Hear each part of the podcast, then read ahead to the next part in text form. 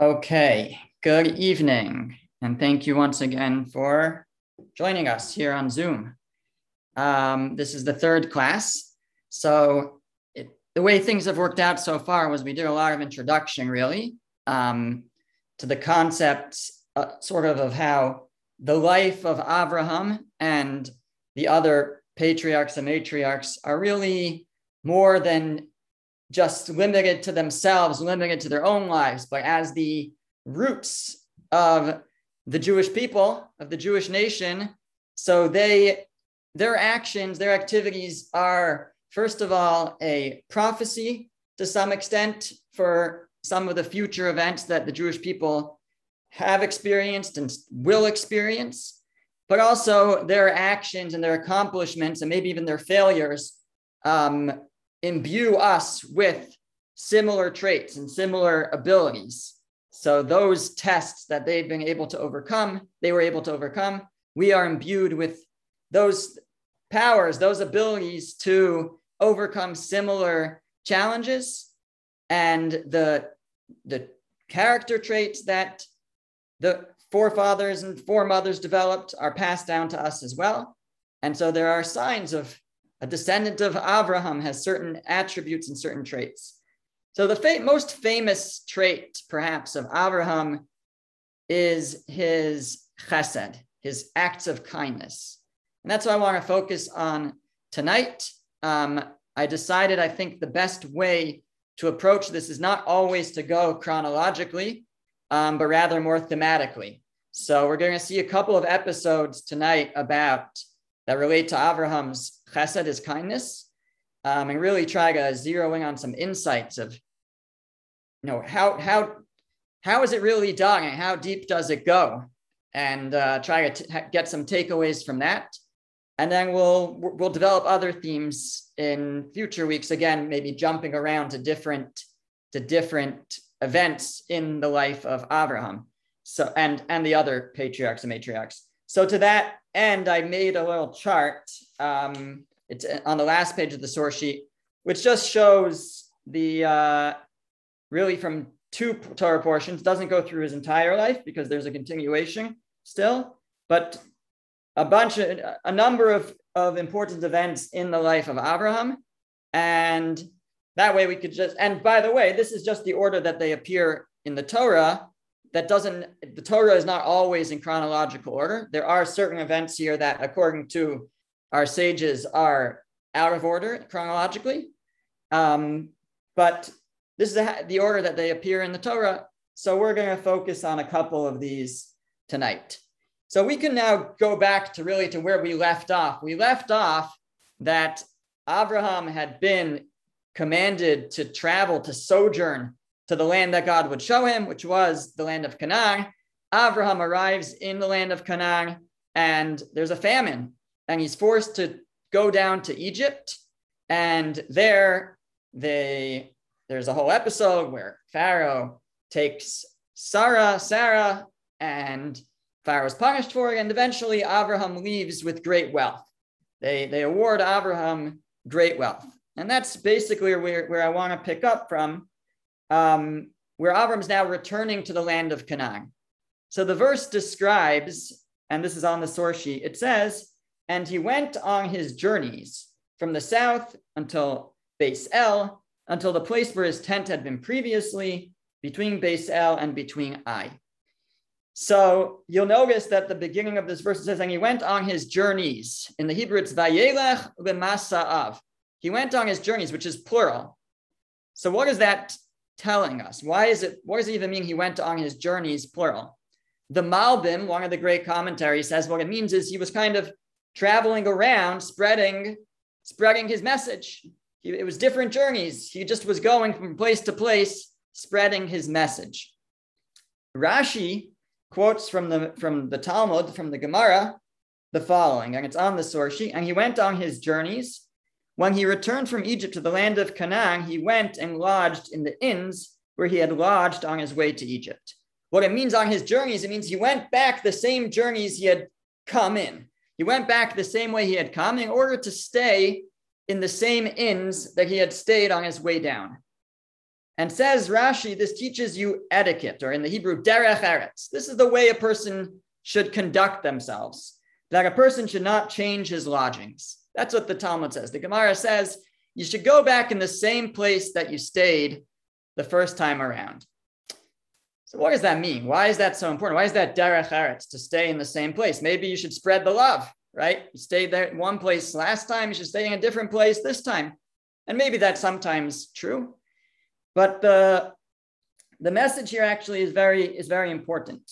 The Maharal, in his commentary, Gur Aryeh, which is his commentary on Rashi, so it's a super commentary, it's a commentary on a commentary, he explains what Rashi means by this. The reason why it is the proper etiquette, it's derech eretz, it's for somebody to stay in the same places that they stayed the first time around, says the Maharal, is because you don't want to spread a bad name about the place that you stayed last time. Now, especially someone like Avraham, who was somewhat well-known, people would notice if he stayed in a different place than he stayed last time, and they might think, oh, that's because he didn't like the place that he stayed the first time around. And that place is going to get a bad name. That's first of all. Second of all, he says, they might think that it was a problem with Avraham. They might think that Avraham wasn't allowed to stay in the same places because he wasn't a good guest. And so he has to be concerned for his own image as well, which is very interesting. That second point, we're really going to focus on the first point, but the second point is also very important, that our own image is important. We don't want people to think that we're bad, that there's something wrong with us, when there isn't, right? That we want to promote a good image. And this is actually a verse, it's in the Torah, that we should find favor, not only in God's eyes, but in people's eyes. And that's important, not to do things that might look like we're doing something wrong even. In this case, he didn't want to make it look like maybe he wasn't allowed to stay there anymore. But I think the first point is something to focus on, which is that Avram had this great sensitivity that he realized, it's something that would just pass most people over. You wouldn't even think about it.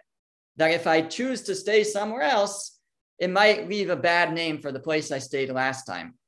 And but Avram had that sensitivity to consider the repercussions of his choices, even such a simple choice. Just to add to the equation here, the commentary, the Ksav Sofer points out that Avram was much more wealthy now than he had been on his way down, right? Pharaoh enriched him. He gave him lots of riches. So the truth is that Avram probably had the ability to stay in much nicer lodgings than he had on his way into Egypt. He now was a very wealthy man. The Pharaoh made him wealthy. And yet he still chose to stay in the same places. And that just speaks to his sensitivity that our actions and our words have an effect, and we don't even necessarily realize. But if we're very considerate, then we might realize. We live in an age of reviews and comments. Everything is reviewable, everything is commentable, right? At the bottom of every article or every post on the internet, there's a room for comments. Every business has to be reviewed, and we just have to consider and be just very careful about what we say, what we comment, what we review, because our choice, our words have repercussions, and it may seem, we were a little bit disappointed by this or that, but it shouldn't be such a big deal. But we decide, no, I'm gonna leave a comment, and that could take away business from someone who really is deserving of it. They didn't do anything wrong. So we have to be so careful with our comments. The Chafetz Chaim, Rabbi Yisrael Meir Kagan, was the great promulgator. He really reminded the world of the very, very important mitzvah of being careful with our speech, of lashon hara. So there's a story where he himself was extremely careful about this. So he was once traveling somewhere in Poland, along with another rabbi, and they stayed at an inn. And the owner of the restaurant realized these were prestigious rabbis, and she served them, you know, carefully and promptly. And after the meal, she asked them, so how did you like the food? So the Chafetz Chaim, Rabbi Kagan, said, it's very good, excellent. The food was excellent. The other rabbi that he was with said, yeah, it was very good, but it could have used some more salt. So the woman who owned the inn, she walked away, and the Chafetz Chaim, he was appalled. His face turned white. And he said, I can't believe it. How could you say that? All my life, I've avoided speaking and listening to lashon hara, to slander, to evil speech. And now God made me come with you to this place, and I have to suffer by hearing you speak in this way. He says, I regret coming here with you in the first place. I'm so upset. I'm so disappointed. If I hadn't been here with you, this would never have happened to me. Now, this rabbi was really taken aback. You know, he said, like, what's the big deal? All I said was it could have used more salt. I didn't even say something bad. I said it was good. I said it could have used some more salt. So the Chafetz Chaim said, you don't realize the power of your words. That woman who came to us, the owner, the hostess, she doesn't do the cooking. She has someone who does the cooking for her. It's probably a poor widow who needs the job and needs the money. And she's probably right now going back to yell at the cook for not cooking well enough for these prestigious rabbis. They were disappointed with your food. She's giving her a hard time right now. You know, she said, she's probably giving it to her. And the poor widow is going to deny it. She's going to say, no, the food was fine. I tasted it. And then she's going to tell her that she's a liar. And they're going to get into a whole fight. And for all we know, she could lose her job as a result, and that could ruin her life, because all you said was that it could use a little more salt. So the rabbi was like, come on, you're exaggerating, you know, that's it. It's true, but you know, it could happen, but like, you're totally exaggerating. The Chafetz Chaim said, you've done 5 things wrong here. He said, you spoke lashon hara, you caused the owner and myself to listen to it. You caused the owner to repeat the lashon hara back to she's gone back to the cook to repeat it. You caused the cook to lie in defense, and you caused the widow pain, and you caused an argument. So look what you've done. So they finally agreed they're going to go check it out.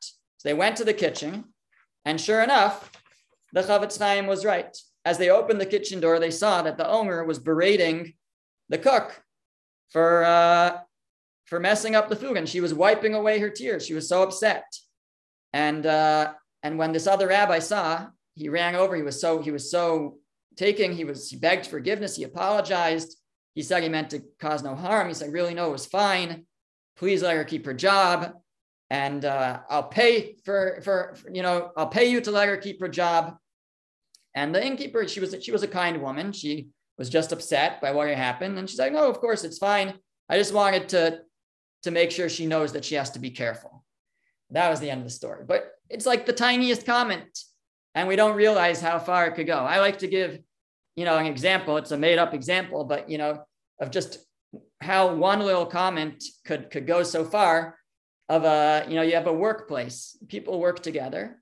And there's, let's say, someone whose voice is like a little bit annoying, and you notice it. One person notices it, and the person points it out to someone else. So, you know, it could be nobody else noticed it, but once one person points it out, then other people will start to notice it and find it annoying, the way that person talks. And once you start something like that, so then eventually someone points it out to the boss, and the boss, every time this person talks to them, is annoyed, you know, is like, oh, this person's so annoying.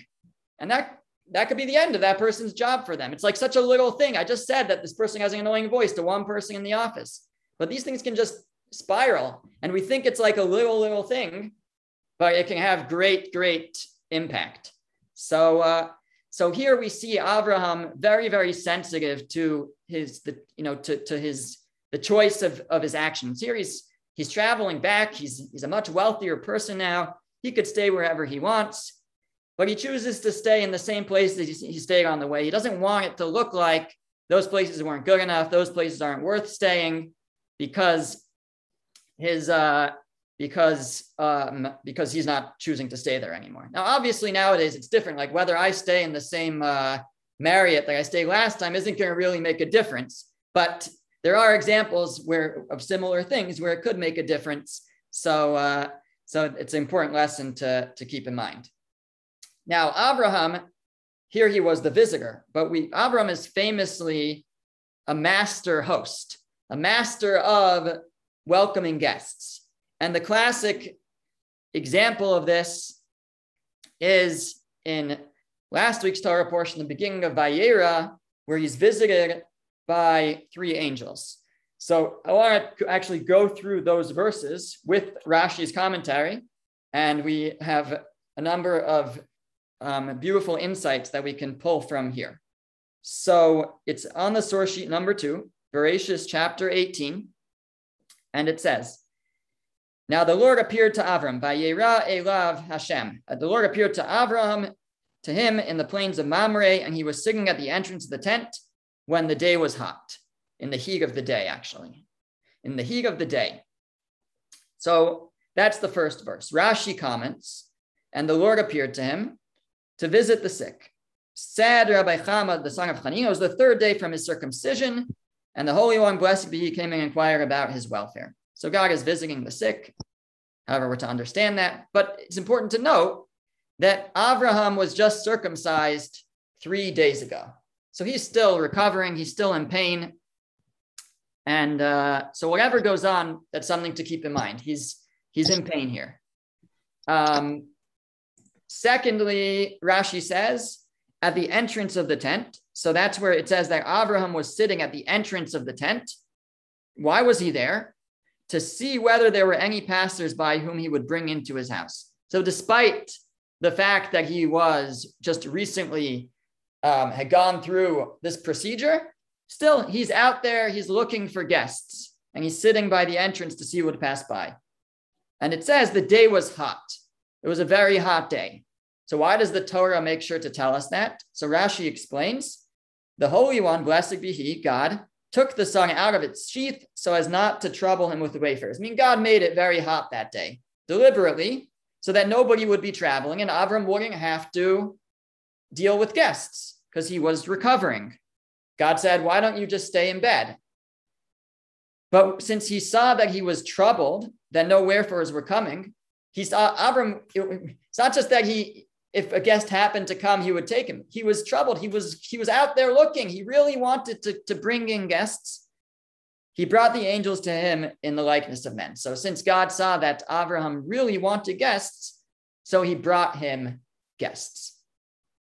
Okay, continuing on, we're going to read through the whole thing, I think, and then we'll go back and share insights. Reading on number 2, "And he lifted his eyes and saw, and behold, 3 men were standing beside him. And he saw, and he ran toward them from the entrance of the tent, and he prostrated himself to the ground." So Rashi says, "And he saw." Why is "and he saw" written twice in this verse? So you'll notice in the verse it says, "And he lifted his eyes and saw, and behold, 3 men were standing beside him, and he saw, and he ran toward him." Why does it say "and he saw" twice? So Rashi explains, the first is to be understood according to its apparent meaning, i.e., "and he saw." And the second means understanding. You know, like people say, "I see what you're saying." Right? He saw, meaning he understood. He observed that they were standing in one place, and he understood that they did not wish to burden him.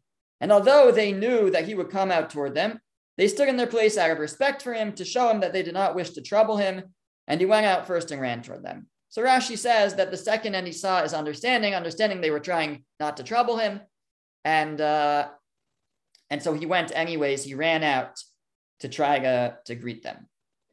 Verse 3, "And he said, my lords, if only I have found favor in your eyes, please do not pass on from beside your servant," meaning please come in.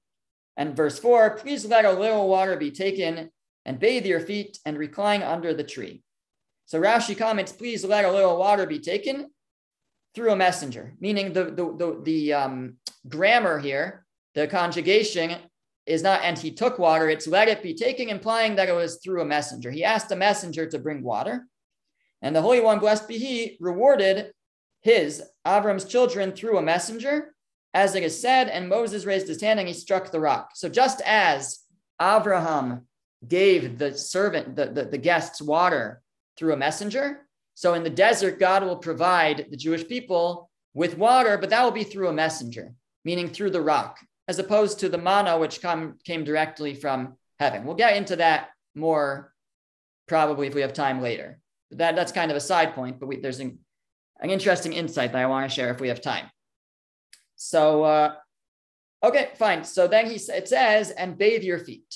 So he invited them and he said, bathe your feet. He thought that they were Arabs who prostrate themselves to the dust of their feet. And he was strict not to allow any idolatry into his house. Fine, but well, it wasn't so strict, fine. But Avraham would not allow idolatry into his house. So here actually I want to pause just to make one important point. Avraham is the master of chesed, of kindness. He's the master of welcoming guests, right? And we'll notice, we'll take note that he's running, right? He ran toward them. He ran here. He ran there. It's going to keep repeating. He's getting all the best food for them.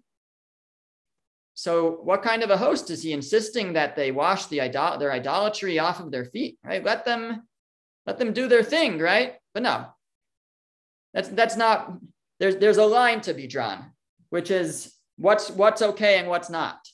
So although he's the best host in the world, but he's not going to allow idolatry into his house. That's not okay here. That we're going to wash off before you come in. I love to have you, but there's limits here. So even the best host has to know what's acceptable and what's not. Okay, verse 5, and I will take a morsel of bread. Morsel is maybe not the best word. Pas lechem, I think it says a loaf of bread, and sustain your hearts. Afterwards, you shall pass on because you have passed by your servant. And they said, so shall you do as you have spoken. And Avram hastened to the tent to Sarah. And he said, hasten 3 sah of meal and fine flour and knead and make cakes. And to the cattle did Avraham run. And he took a calf tender and good and he gave it to the youth. And he hastened to prepare it. And he took cream and milk and the calf that he had prepared and he placed them before them. And he was standing over them under the tree and they ate. So Avram's running here, running there to get everything ready for his guests.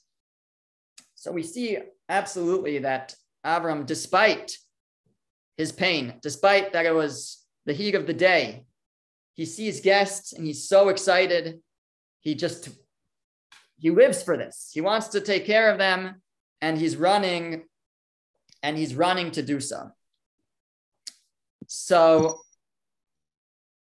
what we see here, you know, different people can approach a mitzvah like chesed, like kindness, like having guests in different ways. For some people, we say, listen, it's what I'm supposed to do, so I'll do it. But someone like that, you know, if that's our approach, I'll do it because I'm supposed to do it. So then if I have a good excuse not to do it, then I'm not going to do it, right? If I'm recovering, if it's really hot, if I'm a little uncomfortable, right? So then I'm probably not going to do it. I give in sort of easily to the excuses or the situation. That's not how Avraham was, though. That's how most people are, but that's not how Avraham was. Avraham, he was certainly exempt from this. He was, you know, God, we saw the verse says, the Rashi comments, God was to make it hot so that nobody would show up. But he saw that Avraham, he couldn't handle that. He lives for this. This was his life, doing acts of kindness. And what's the point of life without helping others? So he said, so therefore he went above and beyond. I don't care. It's hot today. I'm in pain, but this is what I live for. And therefore he's out there, he's looking, and God helps him in ensuring that that he has guests. And that's, you know, again, we don't have to be, we can aspire to be like Avraham. When will my deeds reach the deeds of Avraham? We may not never quite reach there, but the idea that we should try to have these, you know, these ideas, make them, assimilate them within ourselves, make them what we live for. That's what Avraham teaches us here. Where does he get the spirit to run like that in this difficult situation? The answer is that's his nature. That's what he lives for. You know, a person, you know, if there's something really good that they want, so they'll run for it. They'll run for it if need be. But Avram was like that for chesed, for kindness. That was his nature. Some people's nature is to run for ice cream. Avram, right? Ice cream, you scream, we all scream for ice cream, but Avram screamed for chesed, for having guests. And so he would run. That's what came automatically out of him when he had the opportunity. The Ali Shor of Shlomo Volbi, he points out that the Hebrew word for running, which is ratz, is the same root as the Hebrew word for want, which is rotzeh, to want something, because we run for what we want. That's what we run for. And here you see Avraham running and hastening for what he wants. He wants to be able to do acts of kindness, to bring in guests in this situation. The act of running, of course, is the attribute of alacrity or zeal, to run to do something, to run to do good, to do it with alacrity. So in the path of the just, Mesilas Yesharim, Rabbi Moshe Chaim Utsato has a couple of chapters really about this trait. I want to read a little bit together from there. It starts off talking about Avraham. So it's number 3 on the source. It's on page 2. And he writes, likewise, this is line 16, likewise, you will observe that all the deeds of the tzaddikim, the righteous, are always performed with haste. By Avraham, it is written, and Avraham hastened into the tent of Sarah and said, make ready quickly 3 measures of fine meal. And he gave it to the lad, and he hastened to prepare it. And a few more times it says, and he ran, and he hurried. By Rivka, she hastened and emptied her pitcher in the trough. Eventually, we'll, God willing, talk about Rivka also, and her hasting, her really following in the ways of Avraham. You can see, he says, this is line 19, that a man whose soul is afire in the service of his creator certainly will not become lazy in doing the mitzvot. Rather, his movements will be like the quick movements of fire, for he will not rest nor be still until he has finished completing the deed.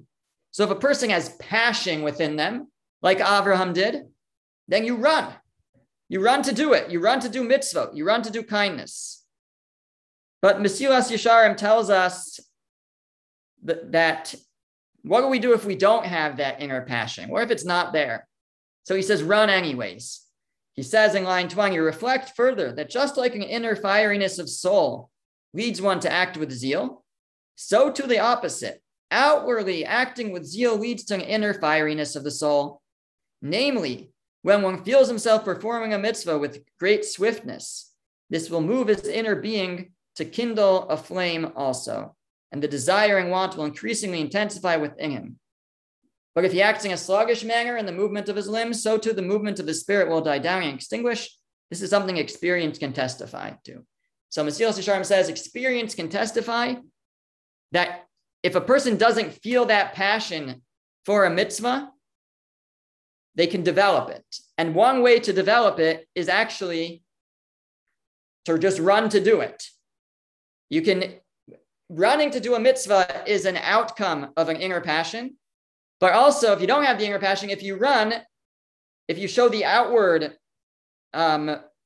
if you act in an outward way as if that passion is there, that will actually help develop that passion inside. He says experience can testify to that.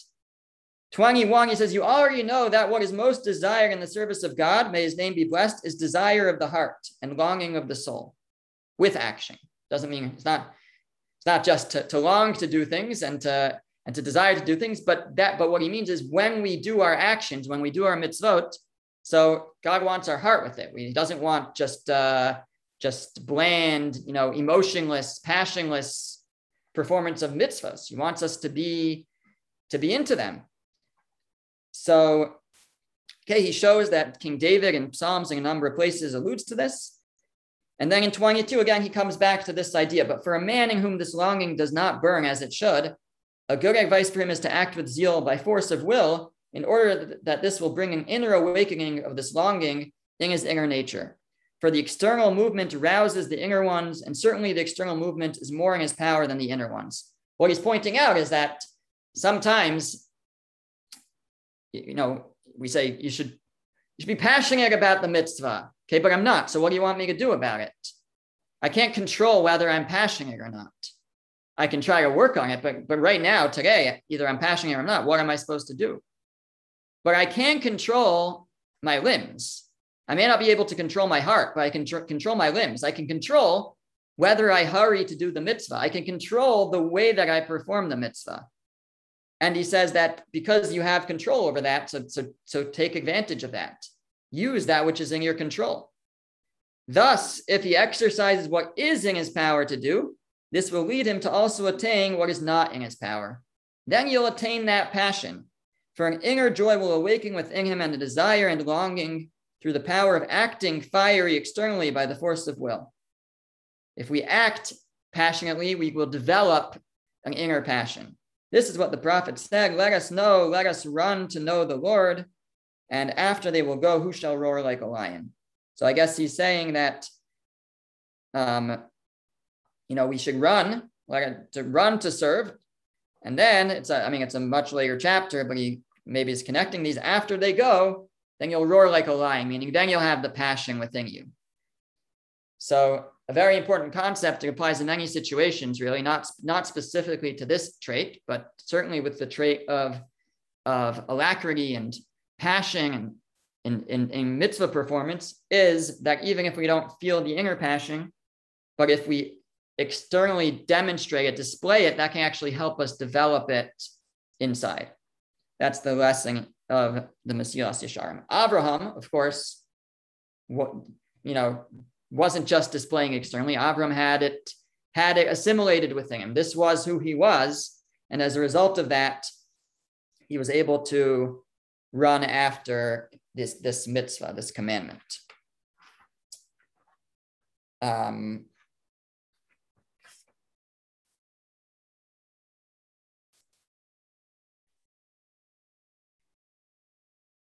Now let's go back to the source 2. Source 2, verse 2. So we read in the verse, he lifted his eyes and saw, and behold, 3 men were standing beside him, and he saw and he ran toward them. So we noted before we read Rashi points out that it says, and he saw twice. So why does it say twice in the same verse, and he saw? So Rashi said, the first is the simple meaning. He saw the 3 men, the 3 angels. And the second is that he understood. Rashi elaborates, he understood that they didn't want to burden him. He understood why they were standing there. Rav Shach explained, based on this Rashi, that within this Rashi is a major fundamental point about chesed, about kindness, and pursuing it.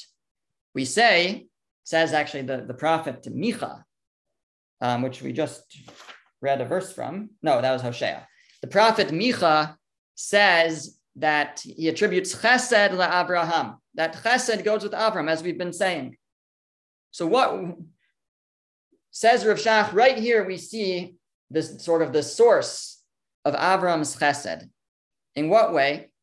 He says, many people see, but only special individuals contemplate, understand, try to understand, trying to delve into what is actually going on and what's needed. We see lots of people see people, and they see people who could use a helping hand, could use a chesed, an act of kindness, but we kind of gloss over it. We don't really consider it well enough. Oh, or maybe we rationalize, we justify, no, actually they'll be fine. They don't really need help, right? Again, that's where the zeal comes in. You act right away. But Rashi, but here Avraham, it's a two-step process. He saw and he understood. He looked at them. He saw they were in need. They were trying to avoid that. Rashi says they were trying to just stand to the side and make it look like they didn't really need anything. They didn't want to burden him. But no, he saw. Now, what's fascinating is that they didn't actually need. They were angels. But for all he knew is that they were men and that they were travelers. They were wayfarers and they needed a meal. And so he hurried to let them in. So says Rav Shach, this is a fundamental concept. It's one of the basics of chesed, precursor somewhat, is the ability to see and then to contemplate and to understand and to realize when someone has a need, and not just, first of all, to be able to recognize it, but also I think often people will just try to rationalize why actually they don't really need my help. And we do this all the time. I do it all the time, I can tell you, right? Oh, it's fine. You know, they'll be fine. They don't really need me. But that's what we're reminded here of. No, really think about it. Maybe they really need a helping hand. If we go to verse 4, so there's an interesting insight over here. So here it says, please let a little water be taken. So he said, and we pointed out, Rashi said, through a messenger. Now it's not clear why the water was brought through a messenger, but it was. Now, the commentaries ask, you know, Avraham here is being so generous. He's, you know, all this flour and cakes and a calf and milk and cream and all this good stuff. And here he says, please let a little water be taken. Ma'at mayim, a little water. Why is he skimping on the water? Why does it say take a little water? Take a lot of water. So Rabbi Yaakov Neiman answers that perhaps the reason is because everything that he was preparing himself, maybe with the help of his family, they were the hosts, so that he was very generous with.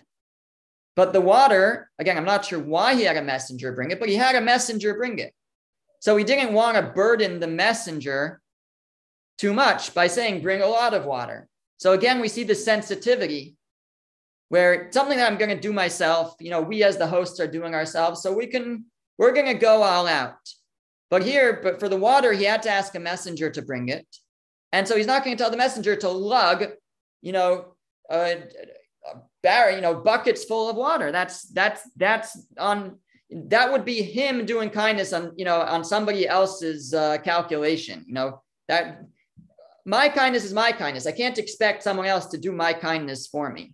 So if he wants to be very generous, he could be very generous on his own terms, but to be generous on someone else's, that's a different story. So the water, which he needed a messenger to bring, he says, you know, bring a little bit of water and that will suffice.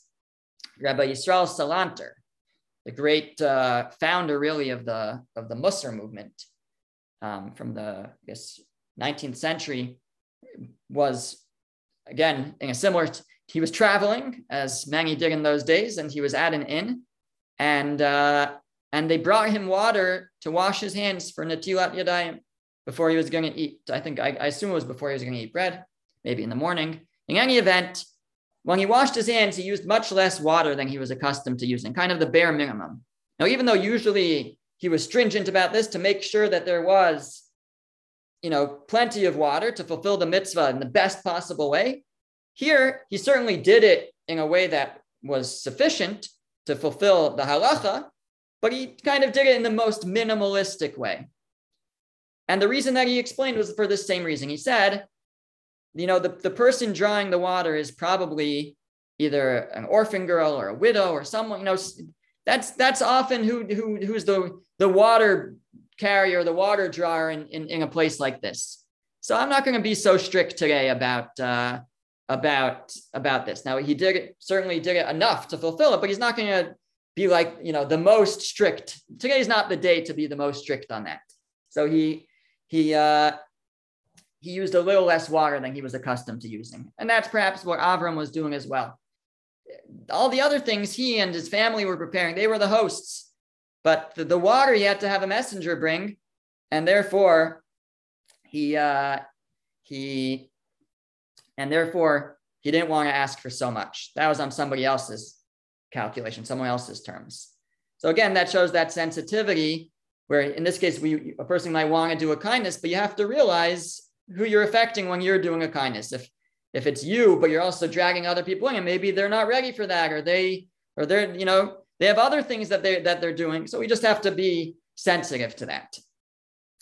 Now, in that same Rashi, again, still in verse 4, Rashi quotes a little bit of a passage in the Talmud, but I put the rest of that passage on number 4, or a larger part. So let's look at number 4. Talmud, Bava Matziah, 86b. Rabbi Yehuda says that Rav says, every action that Avraham performed himself for the ministering angels, for these visitors, the Holy One, blessed be he, performed himself for Avraham's descendants. And every action that Avraham performed through a messenger, the Holy One, blessed be he, likewise performed for his descendants through a messenger. So the Talmud there continues, and it gives different examples, but basically, you know, the food that Avram prepared himself, so for his descendants in the desert, God sent directly manna, which was direct from God. But the water, which he only got through the messenger, God didn't give directly in the desert. God sent a messenger to give the Jews water in the desert, which was the rock from which they drew water. The Gemara has some other examples, but that's the basic intent of this Gemara. So first of all, this comes back to the idea that the actions of Avraham are a prophecy, a prelude to what's going to happen to his descendants. This event affects what happens in the desert. But it's kind of strange because we keep saying Avram was a master of chesed, a master of kindness. He loved welcoming guests, right? So seemingly this was not the only time that he had guests over, right? In fact, we learned a passage in the Talmud last week where we learned that whenever Avram would have guests, when they got up to go, they would try to thank him. He would say, don't thank me, thank the one who gave it to all of us, thank God. And that way he would teach them to recognize God's goodness. But so Avram had guests all the time. So why this event, out of all the events, one time he brought food directly. So he got, so as a result of that, they got man directly from God. But the water he didn't do directly, he got it through a messenger. So the water in the desert came through a messenger. Like, what's special about this event? There were many times that Avram had guests. And I'm sure some of those times he brought the water himself, and maybe even some of those times he had some of the food brought through a messenger. What's unique about this time that this was the event that dictated how it was going to play out in the desert? So Rabbi Yosef Salant explains that this was different than all the other times. This time, Avraham, like we said, had just been circumcised. He was in pain. It was a boiling hot day. God had made it extra hot so that nobody would show up. And there's Avraham running around to bring them food. This was not an ordinary event of serving guests. This was Avraham going above nature to serve guests. It's above human nature. Like we said, a normal person in such a situation would have just said, I'm excused, I'm taking the day off. But Avraham, no. Avraham is out there. He's desperate to have guests. He's running around. And really what he's doing is above nature, beyond nature. But we have that ability sometimes to go beyond nature. Could call it adrenaline. But sometimes we can do things that we never knew we were capable of, and maybe in normal physical scientific terms, we're not really capable of it. But it's possible for a human to go beyond their normal capabilities when called upon. But that's what Avraham did here. Avraham went above nature. That's why this is the event that's going to dictate what's going to happen in the desert, because the sustenance that the Jewish people receive in the desert is above nature. They're in a barren desert. There's no food. There's no water. And God is going to provide that to go beyond, to go above nature with the manna and the water from the rock in a miraculous way. So that's why specifically this event where Avraham goes beyond nature is the prophecy, the premonition, the precursor to God providing above nature in the same manner to the Jewish people in the desert. I have a question. Yeah, please. You muted yourself. Huh? Okay, start over. Go ahead. Okay. I've heard that most of the, aside from his compassion for people, much of the reason he was serving guests like that was so that he could get word out of the one God. That was excellent. So that's that passage in the Talmud was, I don't know if that's the reason, but I think they go together, which is also a very important idea, which is Avraham wants to help people, right? He wants to give people the best life. So you can help a person physically and materially, and you can help a person spiritually. So it all came from his love for people and his love for God. But both his endeavors to help people with, feeding them, providing them with a place to stay, etc., and his providing them with spiritual sustenance, knowledge of God, all comes from the same place. It all comes from his deep desire and love of other people and desire to help them. Okay. So I don't know if we know that if we would say that that's why he did it, but when he did it, he took advantage of the opportunity to teach them, don't thank me, thank God. Okay. Okay. Just to wrap things up with one more idea. So again, we're working a little bit out of order of Avram's life, but at this point, right after the angels leave.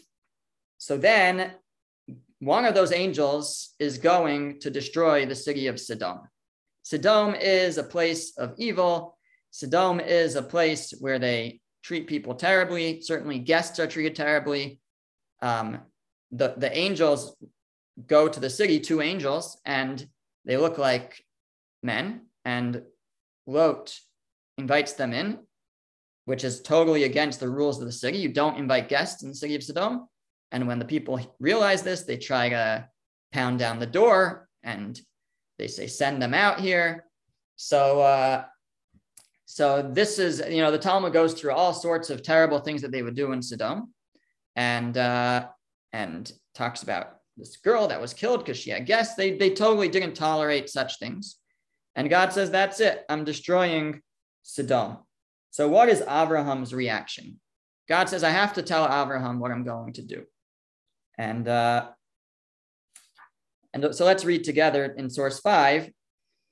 And the Lord said, shall I conceal from Avraham what I am doing? And the Lord said, skipping some verses here, but since the cry of Sodom and Gomorrah has become great, and since their sin has become very grave, I will descend now and see whether according to a cry which has come to me, they have done.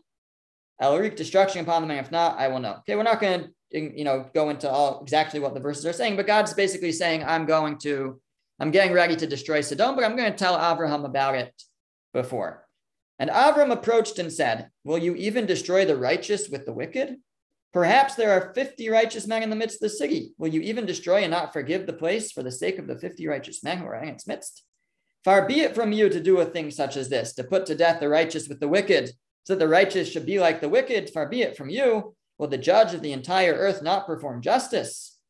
So Avraham is pleading on behalf of Sodom. Maybe there's 50 righteous people. Save the city because of those 50 righteous people. He's really pleading on behalf of 5 cities that are all part of this general area. The Lord said, if I find and Sodom 50 righteous men within the city, I will forgive the entire place for their sakes. The guy agrees, but unfortunately, there are not 50 righteous people there. So Avram answered and said, so I didn't include the whole verse, but he says, what if there's 45? And then he says, and what if there's 40? Going to verse 30 here, and he said, please let the Lord's wrath not be kindled, and I will speak. So Avram's actually a little nervous now because he's begging God, and he's saying, God, don't be angry with me. Let me continue to speak. I know I'm pushing it. Don't be angry with me. Let me keep talking. Perhaps 30 will be found there. And God said, I will not do it if I find 30 there, but there aren't 30 righteous people there. And again, 31, he says, and he said, what if there is 20? And 32, and he said, please let the Lord's wrath not be kindled, and I will speak yet this time. So he's nervous. He's saying, let me speak one more time. What if perhaps there are 10? God says, I will not destroy for the sake of the 10, but there aren't 10, and the rest is history. God ends up destroying Sodom. But what Rabbi Yaakov Kamenetsky points out an amazing thing here. He says, this follows immediately after the angel's visit with Avram. We have here an amazing contrast. Avraham, who excels in inviting guests, versus Sodom, who are the antithesis of this. They are the opposite. They're just terrible people to each other and do not have guests at all, etc. In fact, there's an idea, 3 angels go to visit Avram. One went to tell him and Sarah that they were going to have a child. One went to heal Avraham, and the third one went to destroy Sodom. So why was he stopping at Avraham's on the way? If the third angel was his mission was to destroy Sodom, why is he going to Avraham's house first? So some say because God wanted him to see the contrast. Before he went to Sodom, he might get to Sodom and say, listen, God, these are human beings. What do you expect from them? Why should I destroy them? You yourself say that man is flawed. Can we really expect better of them? So God says, I have a stop for you to make on the way. I want you to see what a human being is capable of becoming. Go look at Avraham. And then when you get to Sodom, you'll realize how flawed they are and how short they've come of what a person is really capable of becoming. So sort of related to that idea, Avraham is the total opposite of Sodom. He excels in kindness, and Sodom is the worst of the worst. It's a person's nature when they excel in a certain mitzvah or certain trait that when we see others who fail in this way, it frustrates us. It's like, what's wrong with those people? Why can't they do it the way I do it?